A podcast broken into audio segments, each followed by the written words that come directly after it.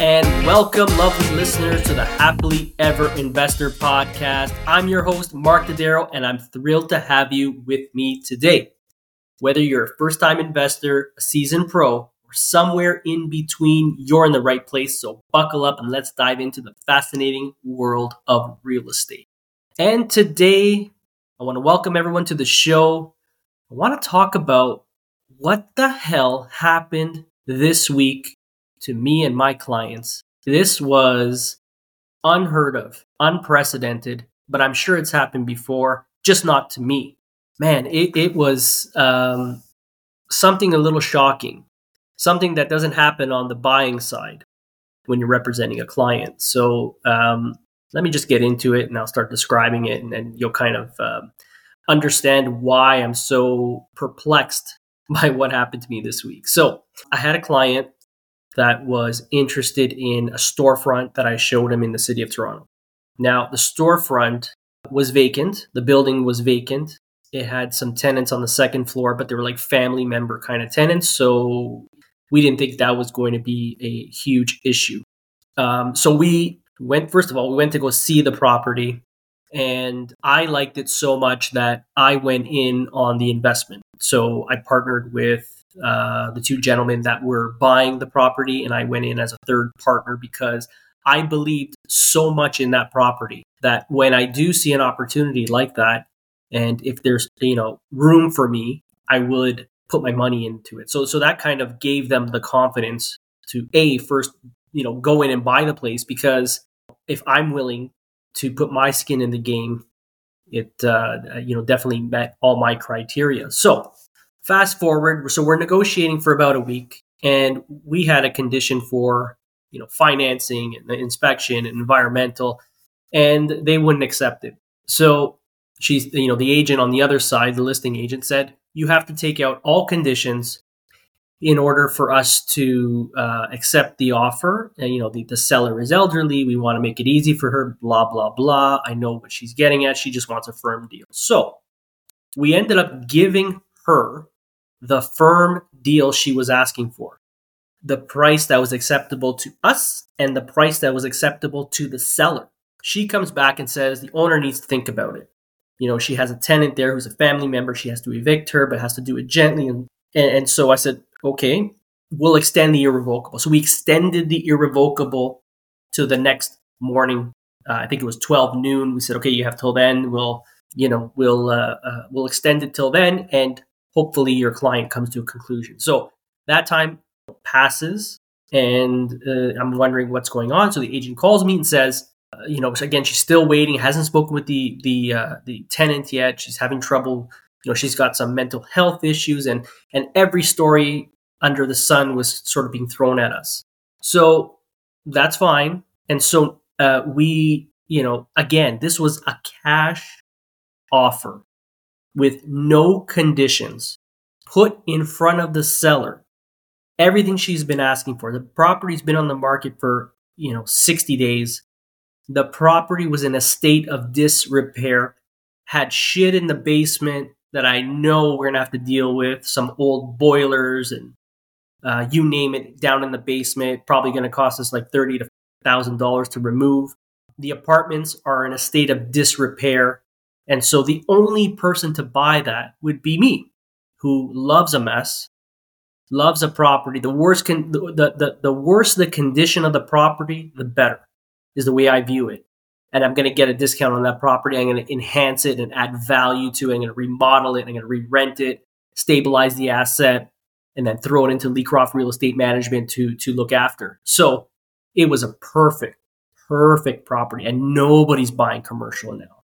The rates, just to give you an example, on the commercial side, rates are close to 8% for one year deal with a commercial. And and and so that's 8% or 7.9, but very close to 8%. And on a 3-year deal, you're probably looking at mid 7s, right? That's enough to scare anybody away. But having said that, commercial building cannot even be financed because it's vacant. No A lender no big six bank will give you money to finance a commercial product if it's vacant. There's no holding income And most of these lenders are income based lenders. So that's out the window. So they really have no one to sell this property to. So we were the only suitors. We gave her cash. I can't stress this enough. We gave her a cash offer, quick closing. And this lady said, I have to think about it. I have to figure out the tenant situation. Of all the deals in the last, let's say, five years, or hell, you know what? I've been in this business now 21 years. Let's go back 21 years and look at every deal that's fallen apart. I would say 95% of them, at least, maybe higher, in my experience, have fallen apart because the buyer couldn't fulfill the conditions. Either the home inspection didn't pass and there were things wrong with the building, they didn't want to close on it. Financing, more often than not, falls apart. There, there were issues that were uncovered, maybe in, in subsequent viewings that were, were kind of hidden by the seller. And, you know, that's why it falls apart. But for, for, they can fall apart for many reasons. But by and large, it's because the buyer didn't fulfill the needs. Now, in this situation, we couldn't come to an agreement because the seller the seller wasn't clear in what she needed to do. She said to us she wanted to sell the property. She said to us she wanted to sell the property, but we brought her everything she asked for. Even the price, we improved the price to give her, we gave her a, li- a little extra just to say, hey, take it, get the fuck out. But no. And now she's stuck with that property and it's still sitting on the market. It's a week and a half later. So we have no deal. The seller has no prospects. We, as buyers, have pretty much moved on and we're looking at other assets to buy because clearly, even if, let's say, even if we did come to an agreement, we offered her the money, she took it, and it comes to closing. And, you know, day before we go inspect, how do I know that the tenant isn't gone? For all I know, the tenant could be still there the day before we close. And then what's going to happen? You know, they're in breach of their contract.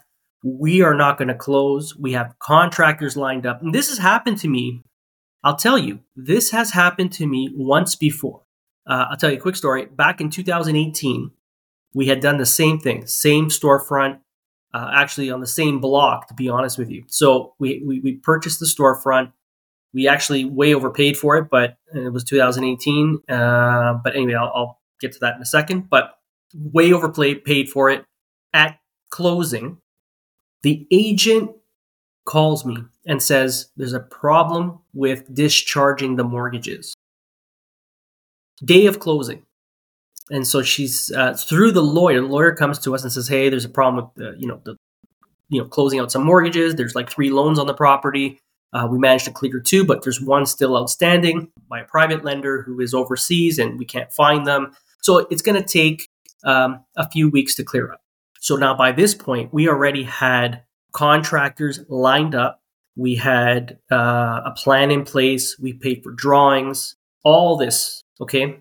Because we were going to move forward. So we probably spent fifteen, eighteen thousand dollars doing all this work, and we were going to move forward with it. So at that point, we had to sort of stop and say, okay, well, what's this worth for us? So if it was a week, we would wait a week.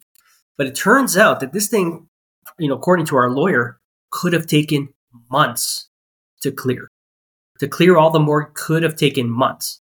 So at that point, it was a long closing. I remember it was like a six month closing. And over the course of those six months, the market shifted drastically especially in that commercial uh, segment. So I said to my partners, I said, guys, we way overpaid for this property. We paid one point, I think it was like 1.95 for the property. Property was only worth probably at the time, you know, probably you know one seven ish. So even with the, you know, they, they were they were willing to pay us. I think it was like five thousand dollars a day or ten thousand dollars a week to stay in the deal. But I said, you know what? Even for that small discount, let's say it took two months and we got 20 grand off. I said, even for that, I, am out. So we lost that, that $18,000 that we invested into that property. But uh, looking back now that um, after we gave it up, because it was a breach, it was a breach in contract by the seller. So remember, I talked about you know ninety percent of the deals or ninety five percent of the deals um, fall apart because of the buyer. Well, this one in particular happened to us twice. Um, that actually deal we we actually uh, executed and a day of closing. Well, the agent knew about this like three weeks before. She could have come to us, but instead of coming to us early and saying we have a problem, what do you want to do about it? She waited till the last day till we had our money given to the lawyers. Like it was real, she was real crafty, but slimy because she knew about it. She could have come to us, and at that point, we could have backed out of the deal then or come up with an arrangement. But she knew that at the day of closing, all our funds have been transferred to our lawyer. Everything was ready to go. She knew that, you know, the further down the line you are, the further you're invested, the less likelihood that you're going to back out of that deal. But she miscalculated. And I said, uh, the $18,000, whatever we spent on drawings, we can use them for another building. We're not exactly, but we have the layout um, and what we wanted to do. So we backed out of that deal. And she actually put it back for sale, waited two years to sell it, and actually sold it ultimately for, uh, I think it was like one seven ish. So basically took a $250,000 haircut plus that downtime for the owner. So you know that actually gave me a little satisfaction that they actually got you know a little a little pain in this thing because we suffered and and hopefully they they suffered equally as much. But yeah so that that was that was my experience. So back to back to the deal of the day we are uh, still like not negotiating because we kind of moved on and we're looking at other product. But it just goes to show you and a friend of mine told me this a few years ago i don't know if he remembers this but maybe when he's you know he's listening to the podcast he will remember but he told me, he said, Mark, there are kooks in this world. And a lot of these buildings are owned by kooks, as he likes to call them. And so when you're dealing with a kook, you have to deal with them on uh, a different level and you have to deal with them differently than you would treat a normal, uh, rational thinker. Because the kooks don't think rationally and uh, you know you, you do have issues with them. So all to say, uh, deal that we put together, unfortunately didn't uh, execute. We didn't uh, come to an agreement, and so that property is still in the market, and uh, we've moved on from from that one. So, but not to say we won't revisit it, but we need some clarity if we're going to revisit it. And yeah, I mean, with the commercial rates, it doesn't even look that good. So I, I suspect it'll be sitting for a long, long time. So enough about that. So my rant is over. Let's get into the Q and A uh, segment of the show, or the FAQ part of the show. This is where we answer three questions that have been sent in to us from the listeners, or through my Instagram, or through my Facebook. Um, so let's get into the three questions of the day. Okay, so the first question is Is this the time to be investing in real estate? So it's a good question. And I, I predicted at the beginning of the year that we would see some investors dipping their toes back into the marketplace. And I still believe that because I am getting calls from my investor group who are looking at properties. Now, having said that, I also predicted by the end of the year, once rates start to fall and some confidence returns, they'll be buying more real estate at that time. But just by the activity that I see early on in the year, I think it, will be an investment year, but they want a deal.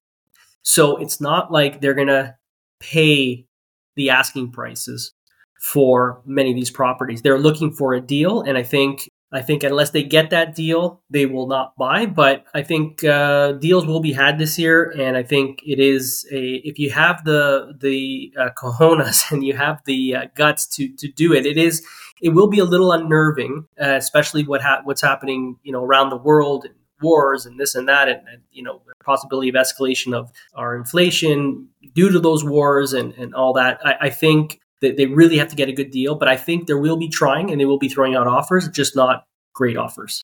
Next question is uh, What is happening with the assignment market? Okay, so I am part of a, um, a WhatsApp group that uh, my office had uh, started, and I I get assignments daily, and what I'm seeing out there in the assignment market is just like a bloodbath. people are trying to offload their projects that are coming uh, due and they are not appraising the right way and they're not appraising to what they paid for it. Let's say they bought, you know, a, house for a million dollars, it's appraising at 750. Condo they're bought, you know, for 600, it's appraising at 450. They're not getting the mortgage money for these properties. So they are bleeding and and I found this extremely interesting. So the sellers even though they're underwater, they're trying. they're trying to make a profit on their assignments. So let's say they bought it for 625 they're they can't get a mortgage so they're they're trying to make a profit. So they're like yeah I'll, I'll ask 800 see it doesn't work that way. If you need to get out of a project you'll be lucky to get what you paid for it. And that's the way it works and that's how the assignment market moves. If you are looking to get a profit on top of what you put in that's why it's sitting on the market. That's why, like, I see all kinds of places listed listed high, listed low, listed medium. So I look at them and I say, well, the guy's put into the property, let's say 700. He's asking 900 for an assignment deal that he needs to get out of. I talked to the agent. So this one in, particular was a condo downtown. I showed it to a client of mine and was actually interested in it. So he inqu- he made me inquire about it, and I asked, uh, I called the listing agent, and I said, "Listen, what you know, what's he looking to get out of it?" So they told me eight fifty to nine hundred, and we see that he had paid seven hundred thousand dollars for this condo. In my view, if I'm a buyer, which there's not a lot of buyers out there right now, I would take seven hundred and say, give him a warm handshake and be done with it, and get that it, that headache off my my my plate because First of all, he can't close, he cannot get a mortgage. If he does get a mortgage, his interest rate is going to be so high that his rent won't even cover half of it. So he doesn't have options. But at the same token, he's putting it on the market saying, "Hey, I can if I can make a profit, I'll make a profit." The reality is, you ain't making a profit. You're not making a profit on it. You're going to be forced to go bankrupt or to close on the property somehow and bleed slowly you're going to bleed slowly as your rent payments, your mortgage payments come out of your bank account. And then as the value keeps dropping, you're going to say to yourself, man, I should have just got out when I could have. And so that's the scenario that we're finding ourselves in. Because let's face it, rate drops are coming, but they're not coming quickly. And when they do come, they're going to come a quarter point at a time. So this bleed period could last about a year, could last 18 months. And those 18 months, you're going to be bleeding half of your, your mortgage payment. So let's call it, for sake of argument, 20, $2,000 to $2,500 per month. So after one year, that's $30,000 pissed away. And then after a year and a half, that's another $37,000 totality. And then you take the $37,000 of interest payment that you pissed away and you add it to the purchase price and now your condo that was once 700,000 is now 737,500 because you pissed away a year and a half on the higher interest because you had to be a hero and you closed on the property, but now you're just losing. Oh, and by the way, that once that condo that was once theoretically worth 700,000 is now worth 650. So now it's worth 650. You know, you got about $737,000 invested in it. So all to say is, you know, if you, if you are in the assignment market, put your asking price at the right price. If you're looking to get out, don't overprice it because the, the assignment market is very, very limited as it is. It's virtually dead. And now by you overpricing it, you're just going to get overlooked. But if you price it like you really want to get out, you price what you put it in, you just, you know, you do that deal, you break even and you move on. Don't think about the past and what could have been because what could have been and could you know like if the ifs of the world and what could have been is going to leave you basically holding the bag of losses. So just get out and move on. Sorry that was a little bit longer rant but i see this every day and i just got to get it off my chest third question is uh, do you see renewed optimism that question is subjective and it depends on where you are in the gta but I would say yes, there is some renewed optimism, especially in the first time buyer category. First time buyers are first time buyers are extremely anxious to get into the property into into properties. So they are the ones like I just saw I looked at a townhouse for a client of mine 1.2 million and they had like 25 offers on this property. So the demand is there for the first time buyers. But you know, it's because the first time buyers the way they view the world and the way they are uh, instructed by real estate agents, they're very easily manipulated. And so, for that reason, they just go in with sort of um, blissful ignorance and they kind of just, you know, pump that market up. But in the other segments of the market, I don't think there is uh, too much renewed optimism. You, you, know, by, by listening to, you know, certain people in the industry, you will believe that there is renewed optimism. And, and there is, don't get me wrong, there is some uh, excitement about what's to come in the real estate world, but there is still a lot of pain and problems and issues that we still have to get through before we get to the other side. I think it is turning the corner, but there's still uh, a ways to go. So, so that's what I'll say about that. As always, I would like to end the podcast with a quote.